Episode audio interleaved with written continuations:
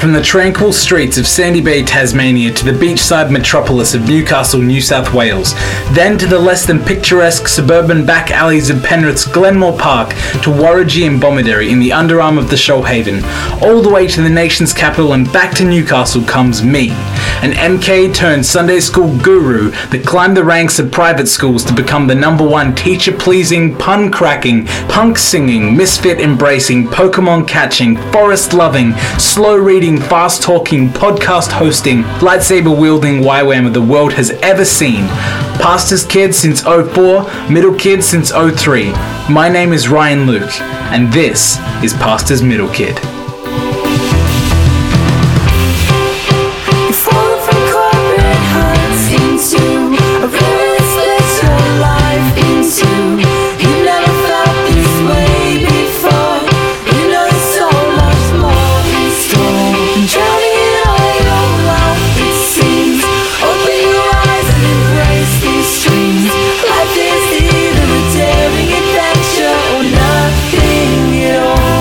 Hello and welcome to Pastor's Middle Kid. I'm Ryan Luke, your host and the Pastor's Middle Kid, or at least the one that hosts this show. This week I have my friend Samantha Kemp from Newcastle, Australia, and Brittany Laird from British Columbia, Canada, joining me to talk about a whole range of stuff, and we end up going a little in-depth about writing and what that means as even just amateur creative people, expressing ourselves on page instead of saying things aloud or keeping things inside. If that sounds like it interests you, stick around. Even if it doesn't, stick around, because there's plenty of laughable moments and quite a few gold nuggets ahead as well. Okay, here we go. This is my conversation with two girls. No way is this lucky eyes. We're not at the end.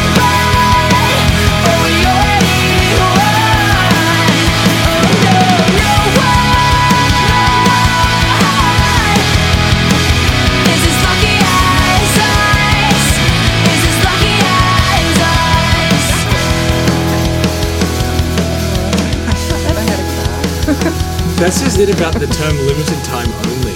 That's like Jesus saying nobody knows the hour when the Son of Man will return. Except that's not true, because the sale things, like all like the sale tags at Woolies, they have like the little digits on it, which is actually the date of when the sale ends. For real? Really? Yeah, did you not know? Like, no? They have like, if you have like the tag with like the price, like, oh, this item's on sale, there's a little number at the bottom, and the last four digits should be the month and of when the sale ends. My life just changed. Yeah, it's like the date of when it ends.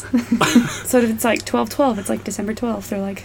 whatever. Whoa. How did you figure that out? I don't know. I think I read it on the internet somewhere. But it's actually true, because I tested it at Woolies. Oh, there you go. Or sometimes it'll be like, oh, like the sale actually hasn't started yet, because sometimes they're stupid and they put the tags up early, and the sale hasn't actually started that day, and I'm like, really? Yeah, that happened to me like a week ago. So the start numbers at the start of the sale? And yeah. So there should be like, I don't know exactly how it is, but they should have like the beginning and end of when the sale is. But it happened to me the other day. I went to go buy this like box of cookies, and it said, like, the tag said $2.90, so I was like, sweet. And so I took it, and I checked it out, and it was, like, this huge bin of cookies, and I really wanted the cookies. And it was, like, $5.40, and so I called the guy over, and I was like, this item's supposed to be on sale. And he, like, put it in. He's like, no, the sale doesn't start for, like, another day. And I was like, but the tag said, and he was like, oh, but it doesn't start for a day. And they wouldn't give me the cookies, so I spent $5.40 on cookies. I wasn't willing to give them up. So you just said... they didn't give me the cookies, so I spent $5.40 on cookies. They didn't give me the sale price of the cookies. They gave me the cookies. Well, they didn't give them to me. I paid them. I bought the cookies. Too bad they don't have digits on the normal price tag that says when the next sale's going to be. Right? Oh. But then everybody would, like, plan their shopping sprees for when it's on sale, and then no one would ever buy things at normal price. Yeah, it's true. Yeah, that is true. But who wants to buy things at normal price? Nobody. You know after you eat, you just get the food phlegm. It's right there. It's the sound I make when I cry. So that sounded like freaking Darth Vader. Whirlwind. Yeah, you did actually. I watched 4 and 5 today. You watched 2 Star Wars today? Yeah. I'm so proud of you. Thank you. I'm watching 6 tonight. I want to watch all 6 of them before Me too. Because it's, the 17th it comes out? Mm-hmm. Yeah. Because I'm going to see it with my family. It's my parents' wedding anniversary. 2 days after my birthday, we need to book the tickets because everyone in Newcastle is going to go see it. Yeah, it's true. It's true. I've been looking forward to this movie ever since they announced it. Oh, yeah. Like what, 2015? No, that's this year. We saw the new trailer for it when we went to go see the new Hunger Games movie, and the trailer looks amazing. It's going to be intriguing. I've seen all three trailers. Wow. As well as the extra clips they put online. They've gone a little too far, I think, with how much video footage they're baiting people with. Mm. But people are eating it up. I'm laughing it up like crazy. Yeah. Yeah. Oh man. As long as they haven't like put everything in the trailers. Oh, I hope not. They've kept Luke Skywalker out of it. Okay. So the question is okay? What? Wait, Mark Hamill is the guy who plays. Mm-hmm. Is he actually in it though? Yeah. Oh, that's so sad. He aged so poorly. I saw him at Comic-Con in 2012, and I didn't even recognize him. And then my brother's like, oh, that's Luke Skywalker. I'm like, oh. I used to, like, love with you. Poor dear. Like, I used to... I feel like I said that weird. Yeah. I used to love with you? Yes, be in love with you. Okay. I was, like, super into Luke Skywalker, which is weird, because he's weird. Hayden Christensen? Not in the movie. He's a terrible actor. But off. I saw Jumper. Off screen. Jumper was awful. Yeah, that wasn't a great movie. I wouldn't suggest it. Somebody told me, like, oh, I wouldn't watch it. And I was like, okay, and I watched it. I wasn't really talking about his acting skills. He's a nice face. He's married to Rachel, I don't know her last name, from the OC. Rachel Bileson. Bileson? Bileson? That's a super unfortunate name. Bileson. Bileson. That's not much better. No. I don't know who that is. Oh, Lord. Oh, it was my optometrist. I went to the optometrist while I was home to get... Mm-hmm. New glasses. Me too. And I'm wearing them right now. Yeah, I actually noticed that. They're green. They're fun. Yeah. But I'm there, and she was like, oh, like, you haven't been in a while, and, like, what are you doing? I'm like, oh, I live, like, permanently in Australia. Well, more permanently than I was before. And she was like, oh, like, the last time that you were here, like, you were only going for 6 months. Like, what happened? Like, and all she said was, oh, did you meet someone? Mm-hmm. And didn't let me, like, answer, and just said, oh, that's so awesome. And I said, actually, no, I do volunteer work for a Christian missionary organization. And she was like, oh, okay. And she, like, had this look of, like, pity on her face of, like, that's so unfortunate. And I was like... If I stayed for a relationship, that's fine, but not for working for the Lord. Thank you. Thank you for your validation. That's super interesting, because it's either that or... You're never, ever going to meet someone if you stay there. It's like, oh, is that like a... What is it called? Like, places where nuns live. A nunnery. A nunnery. Is that actually a word? Yes. A nunnery? Yes. That's so... It sounds like a nunnery. Monastery. A monastery, yeah. It is funny, the amount of people we get coming through here, though, and the different types. Just even friendships that you make with people while living in community, mm-hmm. You wouldn't be friends with them at school. No. I wouldn't. Well, that's fine. That was like. Oh, if you went to school, that is, Brittany. I was only homeschooled for five grades. I did 5 grades in I don't know how long. I think it was 4 years. I don't remember. But there was like a chunk of time where I was homeschooled. But I graduated from public school, so I'm not as socially awkward as some people. Hmm. But still, quite. There remains residue. And it never leaves. I know. But I take pride in that. I preferred homeschooling. Can't speak. I preferred homeschooling over public school. But hey, my imagination is great. I can craft like no one else. That glitter glue. Want to see what I can do with a hot glue gun? That sounded so weird.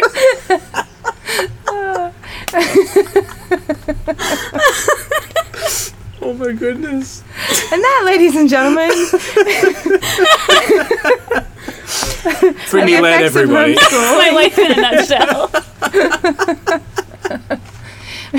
But I was like that. I was like that at school too. Not saying anything about me with a hot glue gun, but I would make remarks like that, which were apparently a little risque. I wouldn't know. Everybody would laugh at me. Actually, I'm really glad that I kind of missed the boat with the whole innocence leaving thing, but maybe I just excluded myself from things I didn't like, being a middle kid, because I wasn't homeschooled, as we've... Yes, we've determined. We've awkwardly determined. We've made that clear, Samantha. Yes. Yeah, that was my bad. I even had people 2 months ago during the July DTS's lecture phase. There's so many homeschools in that quarter, yes, by the way. But I had people like Jonathan Scott asking me, wait, you weren't homeschooled? And he's known you for ages. That's so funny. Yes. He's known me for 2 years. Surely this would have come up before now. But he'd been assuming for 2 years that I was homeschooled. I don't think I ever assumed it, because I never really thought about it. Mm. But just bringing it up in conversation... technically it was an assumption, but... Well, yeah, okay. No, I know what you mean. Speaking technically, yes. But it's not something that I went, oh, I have some spare time. Let's think about whether Ryan's homeschooled or whether he went to a public school. You know what's sad? I do that about people. To see if they're homeschooled or not? Yes. Did you think I was homeschooled? Yeah, I knew you were homeschooled. Would you think I was homeschooled? No. Yeah, no, I'm not that. Do I put off, like, a strong homeschooler vibe? Yes. Dang it. Yeah, look, I have it down, I feel, to a science, at least in an observational regard. Mm-hmm. Homeschoolers, I found, to be typically more loyal to conversations, so they're willing to sit through not only an awkward silence, but the end of a conversation, and then start a new one. I love awkward silence. Is that weird? Hashtag our life. Beyond that, eye contact is a big thing with homeschoolers, but that's something I learned through... Wait, like something that we avoid or that we... No, you do. Yeah, okay. I mean, there's nothing wrong with homeschooling. No, it's just the non-homeschooler just hashtagged on a podcast. Yeah, yeah, it's true. So there's a tendency to get along really well with people that are slightly older or slightly younger than yourself. Sometimes it's a little less smooth interacting with people of the same age. Yeah. Like if you were at the same year level as somebody. When high school was like awful. Yeah, I hated high school, public school. Even though I went into school a grade earlier, so I was only 16 when I graduated, and it was just like, wow, yeah, that's young. I turned 17 like 2 months later, but yeah, it was so awful, and I was so impressionable too because like, I mean, I wasn't super innocent. Like I'd had three older brothers that had gone through public school and like all that stuff, and the internet was like my best friend. Mm-hmm. Aside from the Lord, of course. It's like the two counteracting things in my life. It's so horrible. Oh my gosh. Also, lack of filter. That's a huge thing in my life.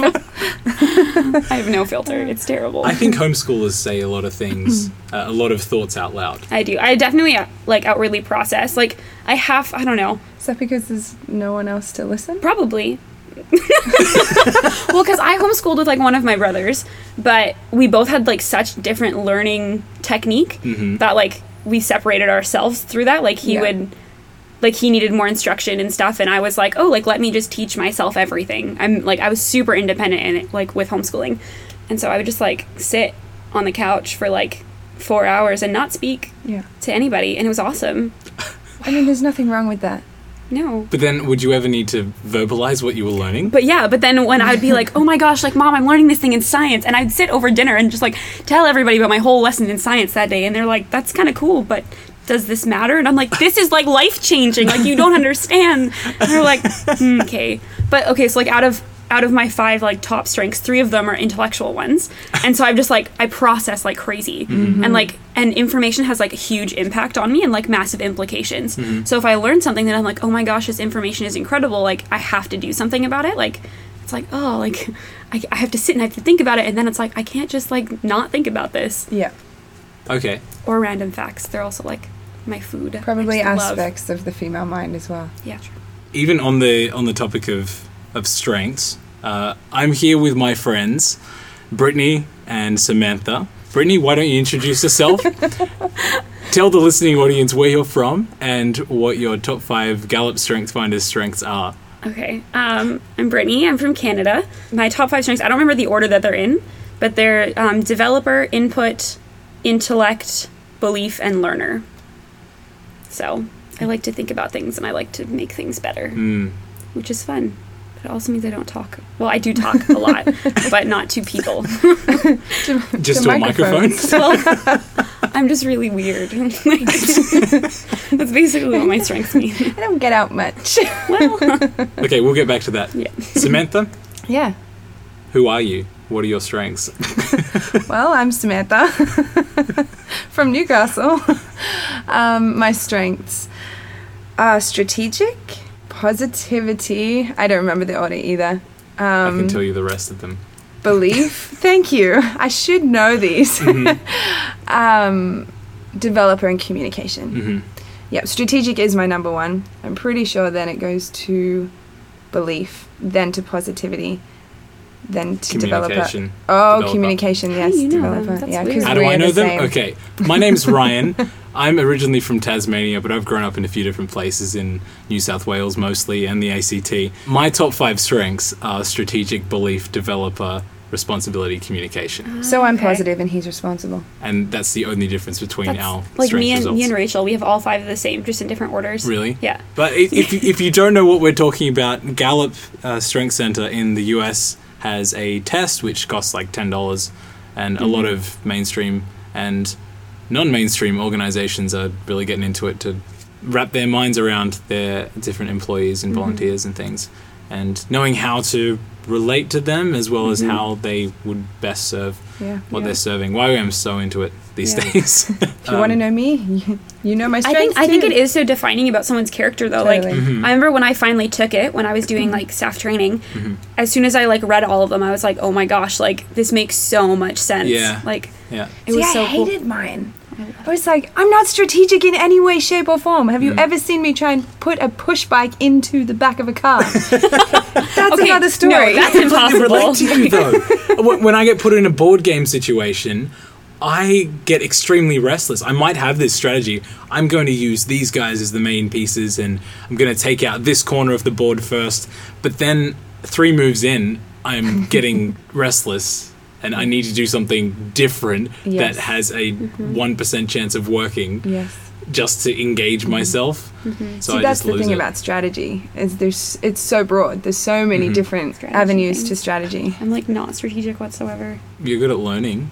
I love learning. You're good at thinking. I love thinking. Exactly. Input. That's why like random facts are like my like, oh, they're my life. The other night, I slept till 1 a.m. looking up facts about reindeers and snapping turtles, and it was actually so educational. Okay, like no, there's amazing. There's 2 different types of snapping turtles. There's the common and there's the alligator snapping turtle or crocodile snapping turtle. But the crocodile or alligator ones, they have these like massive spined ridges on them. They're terrifying. They're huge, like massive, like me. Huge. Yeah, for the listening audience, Brittany just spread her arms wide. I caught a fish this big. No, but it was a snapping turtle.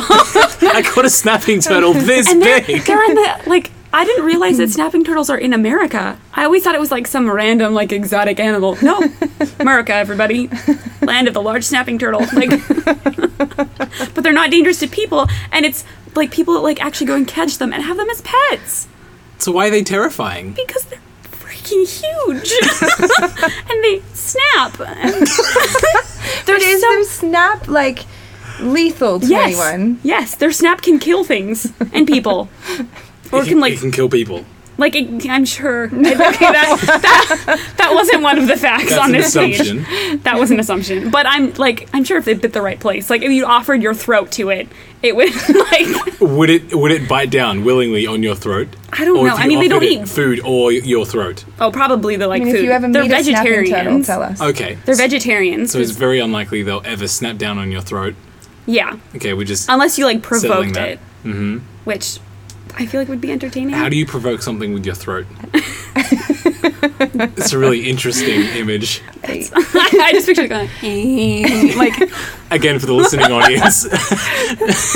That was a head wobble and a jaw down. I tried to push my neck as far forward as I could, just like.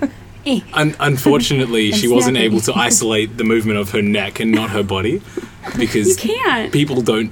They're not able to do that. We can try, but we're just not as talented. But okay, seriously, you guys need to learn about snapping turtles. Do we? I'll put it on my list. Something I find interesting about those types of online tests, while, yeah, they're pretty extensive, it's probably the best one they have out. I think so. It's the best one I've ever seen. Mm-hmm. And you're pretty... I mean, yeah, I was about to say not that I'm in this subject. Where's the one that the Soyam does? That's like really, really specific. Oh, way more intense. For those also who have no idea what Soyam is, Ryan, would you like to just... Soyam is the School of Innovative Youth Ministry at YWAM Newcastle. True. Mm-hmm. They did a more in-depth test. It began with B, I think, and it needed to be screened through a particular trainer that had been taught how to Berkman? Berkman. Yeah. Yeah, I think it's the Berkman test. There we go.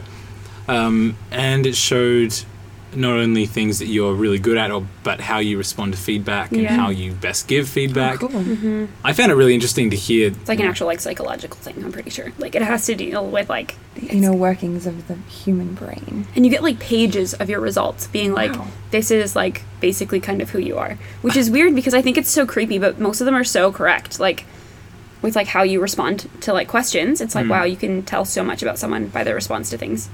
If you are looking for something, you're going to find it. Yeah. Yeah. So even with strength finders, having strategic as my top strength, and Samantha, you went through this as well, looking at it saying, I don't know what strategic means, I don't know how this is me. Yes. Mm-hmm. And then you try and figure out a way of going about learning what it is and discovering if it's you, and you realise you're being strategic in what you do. Yes. And that's you realising that you can see yourself in different things. Mm-hmm. But these tests, even extensive psychological ones, they are not who we are. I like to think that I have part of me that StrengthsFinders doesn't. Yeah. Yeah, totally. I mean, it's, after all, just a test. I mean, it gives insight. I was smiling while I said that. Yes, I know. I know very well that it gives insight, but StrengthsFinders doesn't own me. No. No, and that's why I like how you only, when you pay for it, you only get your 5. Mm. Yeah. Because then it's because sometimes I'm I really want to know all of my 36. I really want to. Mm. But then I'm but I kind of like being able to be I think this is mine. This is something that I see in myself. Mm-hmm. Yeah. And not having a piece of paper that's this is what you are. Because it's especially knowing your bottom 5, I feel that would almost be an excuse to be oh, I'm not good at this. Mm. Kind of whatever. Because for the longest time, I thought I was awful at communication until I came here and started getting really championed in it. And I realized, okay, I'm actually not bad at this. I could do this. Mm. And so, I mean, if we're being honest, for me personally, I think every strength listed, we have some, even just the tiniest speck of it. Because I used to think I wasn't empathetic. Now that's not in my top 5, but I know that I have empathy in different areas. Oh, yeah. I think that we all have a glimmer of all of these different strengths in us, because it's how we're made, you know? Yeah. Yeah. Because really all of them are all these strengths are part of especially God's character. Mm-hmm. And so it's if we're made in that image, we will have a little bit of each one. Yeah. Yeah. We might not be as strong in some areas as others, but with empathy and stuff, I used to think that I was super empathetic, and when I found out it wasn't one of my top 5, I was oh, maybe it's not more part of me, but I'm no, I still identify with with people, and I love empathy, and I think it's a huge thing. But again, I think that's part of being a Christian is having empathy for one another, and that's part of God's character is to be empathetic. And so I really don't think that there's people who aren't empathetic whatsoever. I think everybody has a little bit of empathy. It's whether we allow spirit to move. I'm pretty sure that's pretty much what it is. Mm-hmm. I was recently listening to a brand new podcast that the Jabberjaw Media Group's just put out by Stephen Christian from Emberlin. Oh, cool. It's called The Art Collective. Oh, and during this first full episode, he was talking about how when you claim something as part of your identity, something positive, then it's going to bring out the positive in you, and you're going to see it as a strength, and you're going to develop that.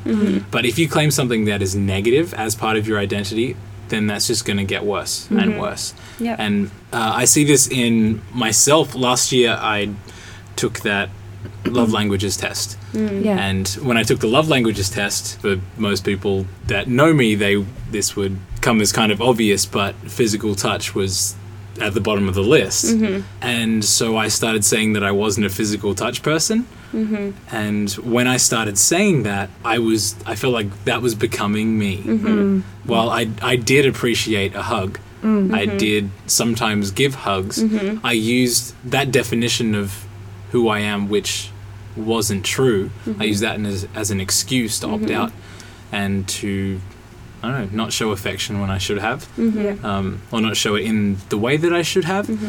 So it got to a point last year at the National Leaders Meeting in Melbourne. School of Music and Missions that I was on was there. We were leading worship, and the Compassion DTS was also there. Todd White was there speaking on evangelism. It was pretty cool. Lorna Kidd, who works with Samantha and I, she had really badly hurt her ankle a week before that or something like that. I'm not sure the exact time frame, but she showed up there, and when you put 300, 400 YWAMers all in one place, imagine the amount of people that are going to be trying to pray for you. Yeah. And some of those Bethel guys are pretty out there. Oh, yeah. So she would be she had crutches.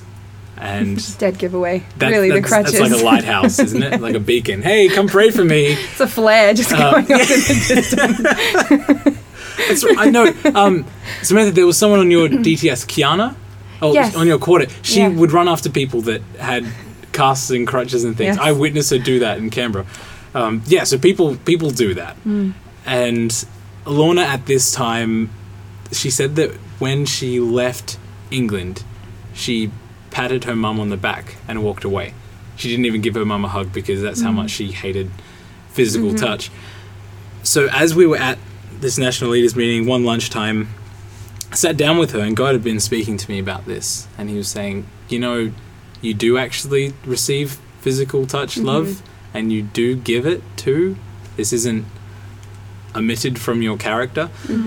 Sat down with her, and God said, share that with her and pray and see what happens. So I sat down with her, and she'd already been prayed for her ankle by about 30 people.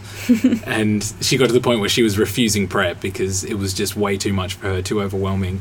So I sat down with her and said, yeah, God's been speaking to me about how I shouldn't believe that I hate physical touch.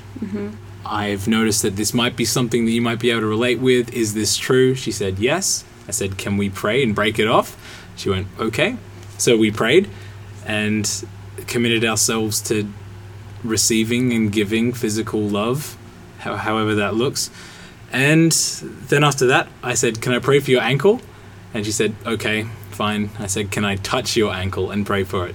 And she gave me permission to do that. And I don't know there's no formula for seeing people healed or anything. But when I prayed for her that time, she saw a bit of improvement in her ankle, and she took a couple steps and then prayed for her again. And at this time, her entire team was sitting down having a team meeting, and they were wanting her to come over and join them. And I said, oh, could you just wait a little bit? God's healing her. And they went, oh, okay, that's fine. Well, in that case. So then I prayed for her again, and Lorna said, can we run? And I went, I can run. Can you run? And she went, let's do it. So she threw down her crutches and ran past her entire team. Her ankle was completely healed. Yeah, it's so cool. And it was funny because as she ran past her team, people started realizing what happened, and everyone's jumping up and down in their seats going, yeah, this is the best, and clapping. And turns out at the end of her DTS, she had a bunch of people say to her that was the defining moment for their faith. Seeing their friend healed was... I don't know. That was the moment that changed things in their life. And it didn't even happen to them. It didn't even happen at their own hands. Cool. So I'm honoured that I got to be part of that. But just this claiming things as part of us, it's not what God wants. Yeah. So while StrengthsFinders is cool, it might give you some cool insight. As much as I was joking before by saying, that doesn't define me, that's not me, it's not. Yeah. So that's something to keep in mind. Especially with love languages. Yeah. I may not know how to give gifts to people, but I like giving gifts to people. It's great. I like receiving gifts. I don't know how to respond when I receive them, but I feel loved. So when people say, what's your love language?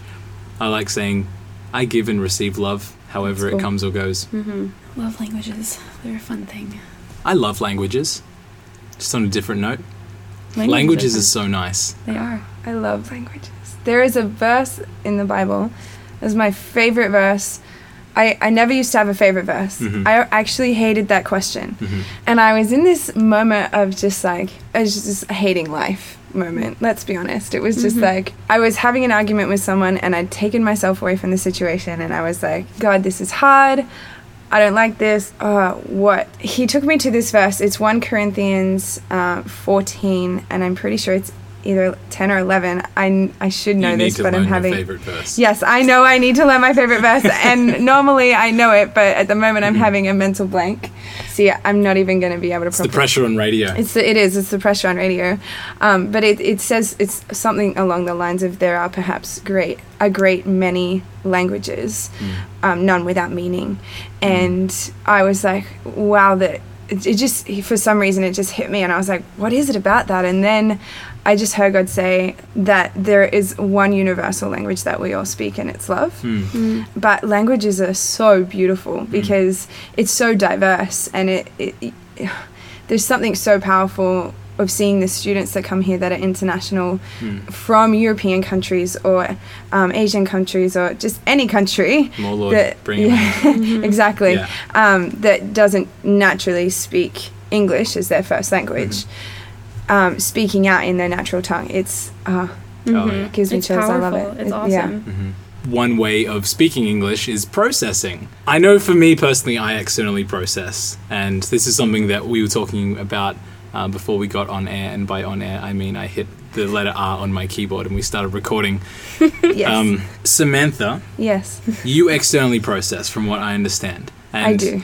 One way of you doing that is writing. Let's give the listeners a bit of an understanding of how you best process things. I love to sit down and have a conversation with someone, but I also do love to write, and so I'll sit down with my computer or even my journal. I love to journal. I'll just journal for days if I could. Writing for me is as if I am putting art onto the wall in an exhibition. It's and what I mean by that is, as soon as I write a blog post, for me, I'm like, okay, do I post this or do I not post this? Because as soon as I do, it's like I've just put that piece of artwork on the wall and people are going to start coming through the exhibition. But it's the opportunity to also tell a story. Mm-hmm. Yeah, I love the way that when you write, you can just structure a story into a sentence. You can structure memory into a sentence. You can structure emotion into a sentence that by the end of that sentence doesn't necessarily have much structure in the story that it tells. So yes, there are foundations to that sentence, but where it takes a person, there aren't words. Oh, that's good. Brittany, what about you? I feel like I almost have a mixture of internal and outward, like, processing. You are the biggest introvert that I know in existence. I'm very definitely introvert, but I love, like again, writing is, like, a huge output for me, like, and it's something that I actually have to be so careful with, because I used to have a blog that would just, like, I would write and post and write and post. Was it a Tumblr? It was a Tumblr. No, sorry, it wasn't a Tumblr. It was a WordPress. Okay. And so it was actually more of a blog than. Yeah, I did have a Tumblr at one point, which was really cool, but got rid of it a little while ago. Tea with Jesus? Yeah, I had that one. But the one that I had, it was called Like a Bird, I Flew. But I was going through, like, this really rough period of life, and I would just, like, blog, like, crap and put it on there. And so it's like people are reading all of these, like, arguments that I'm having with God. And so, like a couple months later, I ended up getting rid of it. But it is a very personal thing for me. Mm-hmm. So even within that, I love writing, but I also love being able to share it. So one of my favorite ways to actually process is to write something and then read it out loud to people. And so, like, I've done it before where, like, I've written something and I'm like, can I just, like, read this blog post to you before I actually post it, and, like, get your feedback on it, and, like, let's talk about it before I, like, give it to the world kind of thing, because it is something that's so, like, intimate for me, or, like, or I'll have moments where I'm just like, I'm just so frustrated, I don't know how to, like, do this, and, like, with being such, like, a decently intellectual person, I like being able to put it on a paper, and I think I'm a pretty visual person too, so, like, being able to see that there is something right here that have my thoughts written out on it, it's, like, such a help for me to kind of organize how I'm thinking. So I, like, sometimes I'll, like, write things out of frustration almost, and then I'm like, oh gosh, like, this is how I'm feeling, I need to take this to, like, God or something. And then I usually, like, delete things. Take it to God or something. Well, God or, like, or a leader or, like... Or a punching bag. The ocean. Like, well, we've done that before. Yeah, we have. But yeah, writing is, like, it's just, like, this very, very, very personal thing for me, and I love writing, like, in, like, quiet time and stuff. Like, I always write. I love writing in letter format, like, to someone. Yeah. So I write letters to God, or, like, if I've been, like, having problems with, like, a person, even though it's like, okay, really this isn't, like, something that I need to go and, like, sit down. This is, like, me having a pride issue. Yeah. If I sit down and write a letter to this person about how I'm feeling, it's like, okay, like, I can deal with this with them in a way that's actually just me and God. Yeah. And so it's like, it's so cool because, like, I'm not an amazingly talented writer. I can't write fiction to save my life. But one of my favorite things is taking my own story and giving it kind of like a fantastic twist, like a little bit of, like, exaggeration, a little bit of, like, I don't know, creative writing almost, like, taking it and giving people different, like I have this one story where, like, I've written my life and I gave different people different, like, words. So, like, there's someone named Chaos and there's someone named, Temptation. Wow. And there's someone, like, so it's, like, my own story, but kind it's... allegorical. Yeah, kind of allegorical, but, like, yeah. So I love doing that. And I'm actually... I've been working on, like, for, like, 2 years, very terribly, like, no dedication whatsoever, which is annoying. I've always had a desire to, like, write a novel of the perspective of missions from, like, a teenage, like, child point of view. Yeah. And something that it's taken me, like, forever. But I have, like, pages and pages where I've restarted and restarted, but it is such a personal thing that I'm like, I don't even know how to, like, get this on paper, but... I feel like writing is the introspective way to externally process. Yeah. Yeah. It's true. Because it's just between you and the paper. It's like a safe place. Yeah. Like it is. It's almost like you're speaking into a mirror in a soundproof room where nobody else can hear you. I feel like it's the place. But you can burn it if you want to. That I can go to actually go, okay, I'm going to do this. I'm going to look at myself. I'm going to take an introspective look at myself. And not be afraid to do that. Because I grew up reading books, tons and tons of books. Like, I lived in the library. I feel like both of you will relate to that. I'm a really slow reader, but the books that I get into, I get really into. Yeah. And it would be the point that I would become that character. Yeah. And it's almost like when I write, even though it's myself, like, I become that character. It's like you're reliving those things that you write about. It's so true. Yeah, and I look at the things that I'm writing because I almost start free writing and writing and writing and writing, and then I read back on it and go, oh my goodness, that's my life. Okay, God, we got to deal with some stuff. That's why I love writing as my, like, writing about my story from, like an outward point of view, being like, okay, this is what she was doing, and it's like, okay, this is me. And this is how, like, I see myself as, like, the things that have happened in my life. Yeah. But it's, like, being able to kind of, like, take a step kind of, like, out of yourself and being like, okay, I'm just going to look at my life from an outward point of view. And it's so cool. It's almost like what you're describing here is a subjective observational approach to your own life. So it's kind of like being objective if you were looking at the situation. This is what you would see, but you also know how you feel. And...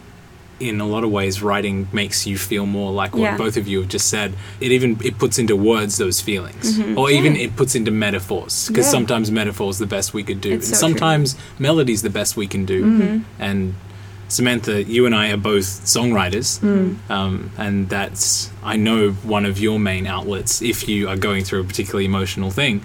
And I can really relate to that. And there have even been times where I've been kind of feeling a certain way, even towards a person. Like, if I was going to write an angsty song, not necessarily a breakup song, but just there's a tension between myself and somebody else. And I am having this, it may not have reached fruition, so to speak, but I'm beginning to feel the roots are taking place. So then I write this song and I can vent my frustration through it at this other person. Then I realize that's how I feel. Yeah. I need to address that. And then once you've addressed that with the actual person and there's reconciliation, then that song can take on a different meaning. Yeah. And I think, like, it's like that moment of kind of what I was saying earlier, of being able to take your thoughts and feeling and visually put them on a page. So you're like, okay, you're just going to write, like you said, like, just free writing and just go for it. And then you look back at it and you're like, oh my gosh, like, these are my thoughts. Like, because I think, like, there is something that's so emotional and personal about writing that, like... yeah, like, you become characters when you read books, and you become, like, again, like, when you're reliving and rewriting things in your own life, you become that, like, you're that age again. You're, like, it's so easier for me to start writing about, oh, like, I was 9 and I was living in India, and, like, things just come back to life, and it's so cool. Which is true, by the way. Which is true, yeah. It is.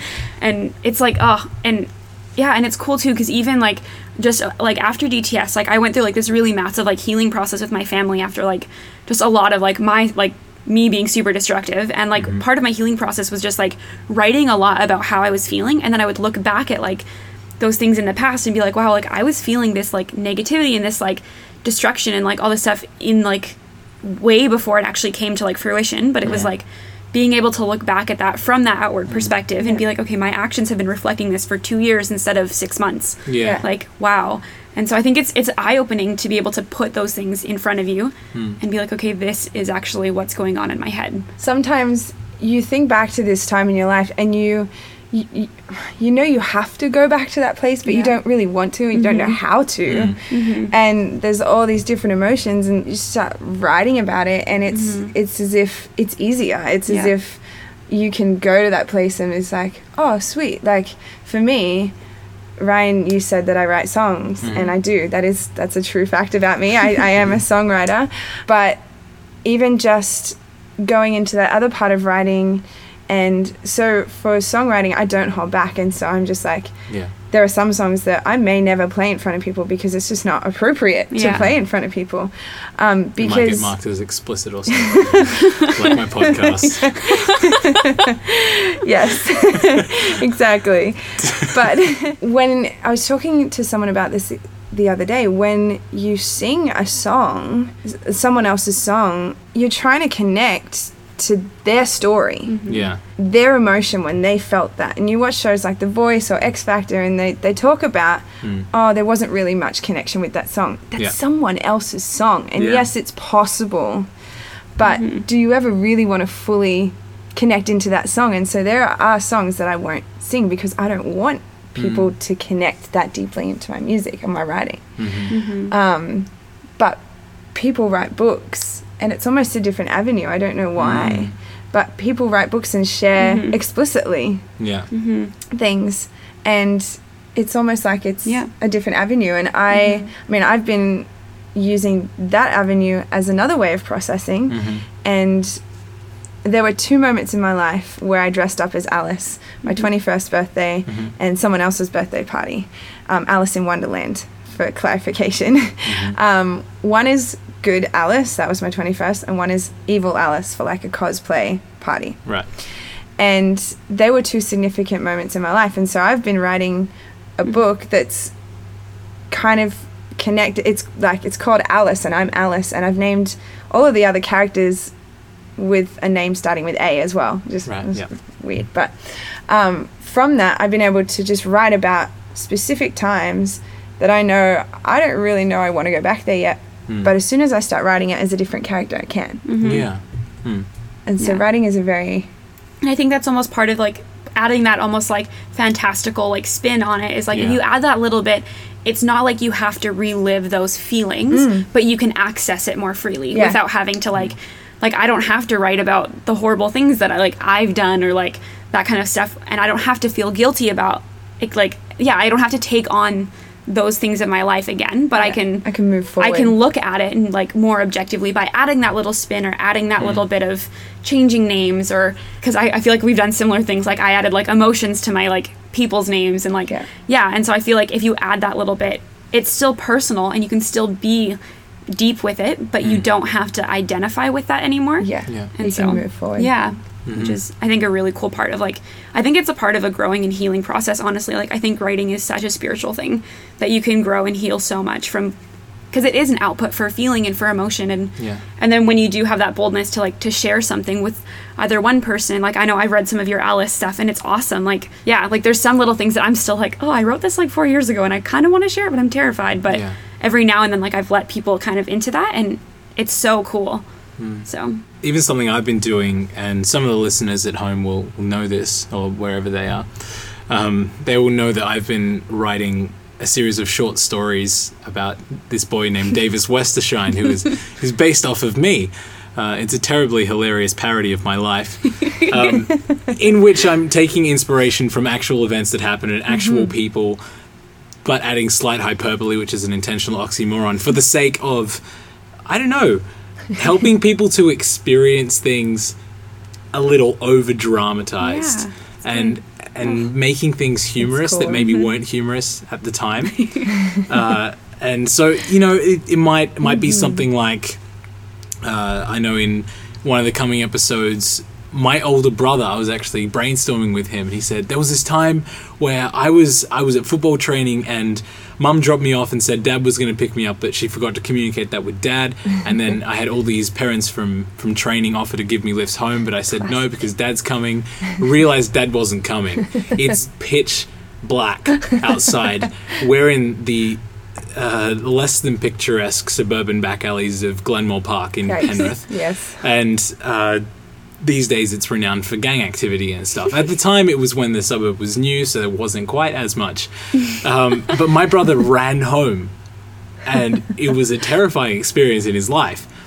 And he said, you have liberty to take that and do something with it. And I went, I like that, because even though I didn't get to experience that, I kind of understand where he's coming from. I know how it would have felt for me. Mm-hmm. So I'm going to give it a completely different twist. Mm-hmm, yeah. It'll have a different backstory and all that, and we'll have a completely different outworking. But I don't know, something about writing, it helps you relinquish things that you've been holding mm-hmm. on to. Yeah. And you can even do it in a humorous way. You can do it in a way that makes things better. Yeah. Totally. And even sometimes writing in a dark style is important, because mm-hmm. that may be the only way you're able to voice those things. Yeah. You may not feel comfortable saying them out loud, so you write them on mm-hmm. paper. And like you said, people might not have to read them ever, mm-hmm. but it's that letting go and also sharing. Yeah, mm-hmm. totally. 'Cause I feel like there's a difference between holding on to something and then giving it away completely. Absolutely. And holding on to something good mm-hmm. yeah. and being able to have somebody partake in that. Yeah. So you both get to have the same shared experience. So I think that's the beauty of writing, that you can go one of two ways. Yeah. Yeah. As scary as it is to be vulnerable, mm-hmm.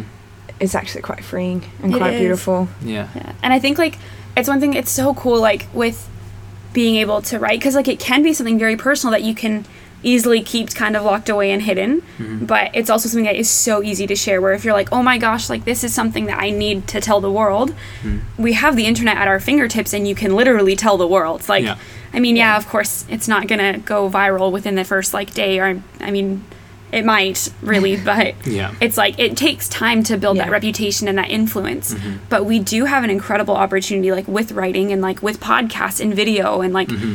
like I love it when people vlog and it just kind of like takes like, yeah, it just kind of, like, hits the ground running, and it's awesome mm-hmm. to see when people, especially, like, when it's coming from a godly perspective, like, I would love to see, like, the influence that my blog has grow, because it's, like, I'm writing from a godly perspective, and I would love to see that, like, or I have friends, like, who have godly blogs, and it's, so it's, like, you're talking about things in life, mm-hmm. but you have that love and that care in them, and like, I don't write about God in every single one, but there's something about love and hope and, like, that kind of, like, faith in each one. So it's like I shouldn't have to like say God and Jesus and everyone for people to know who I am and what I like, the way that I think. And it's been cool because I've like been able to identify, like I remember last year there was a girl who followed my my WordPress, mm-hmm. and she sent me an email being like, hey, like I saw that like you're into YWAM and you're like you're this old and like you're from here, and I'm from a similar, like, she's from the States, and she's like, I'm this old too, and trying to figure out with my life, and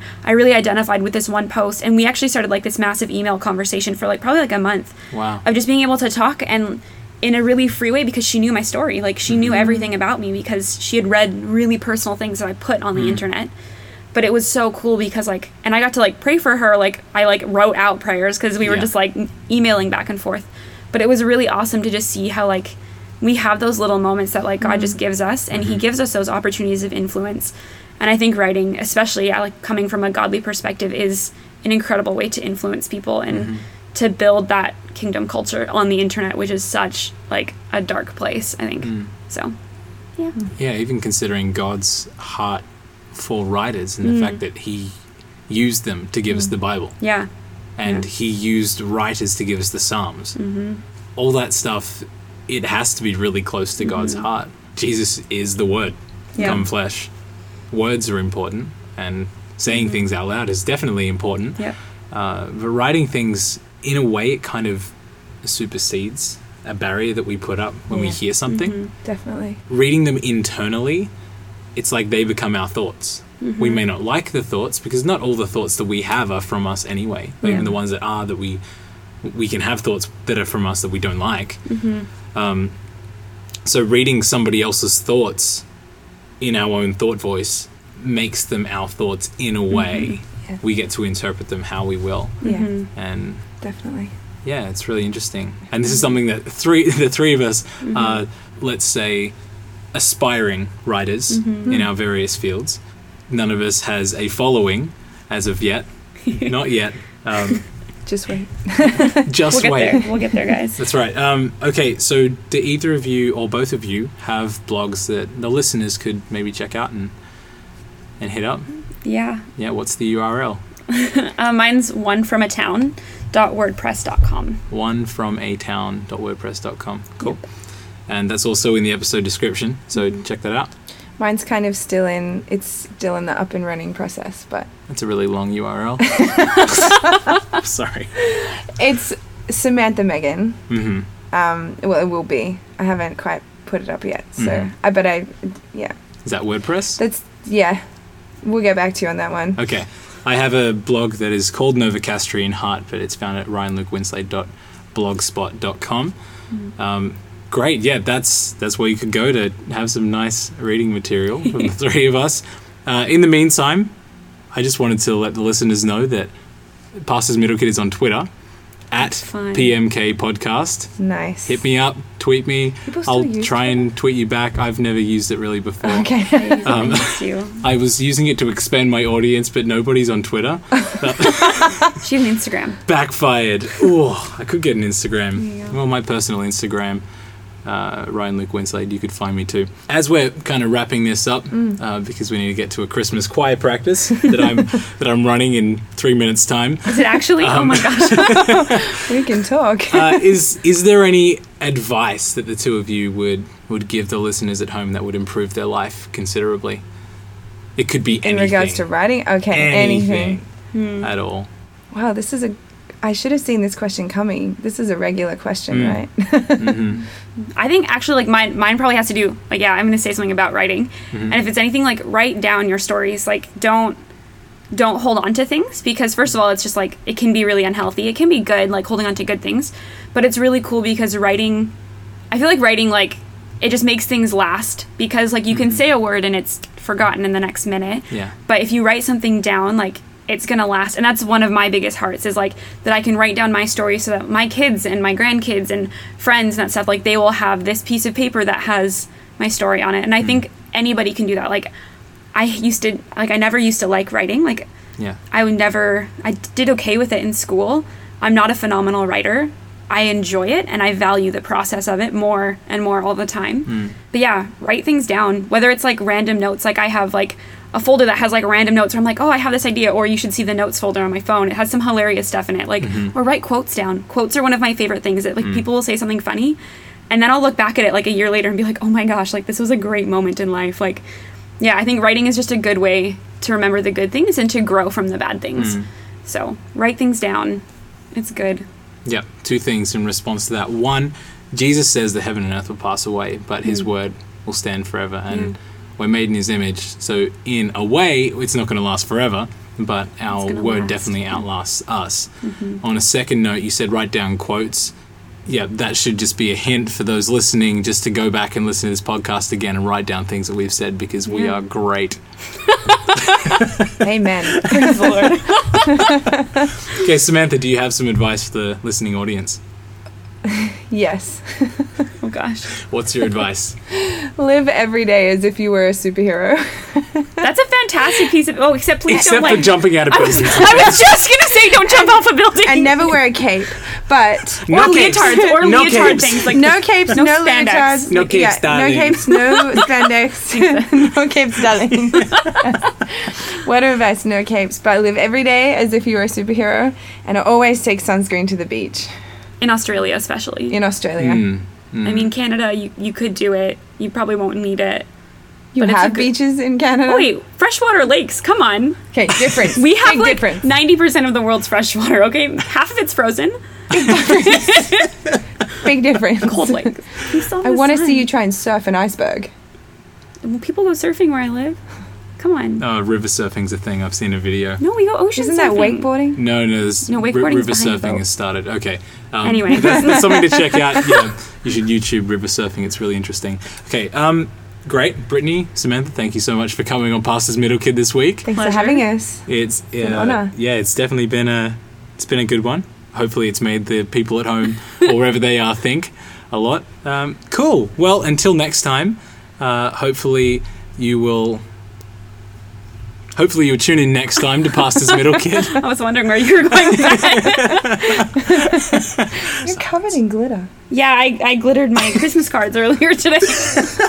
And I did it outside and it was windy. Oh yeah. You should see her with a hot glue gun. Yeah. The thing's no glitter in a hot glue gun. Man, it's beautiful. I can make some real magic happen. Oh my gosh. Ignorance is your new best friend. Ignorance is your new best friend.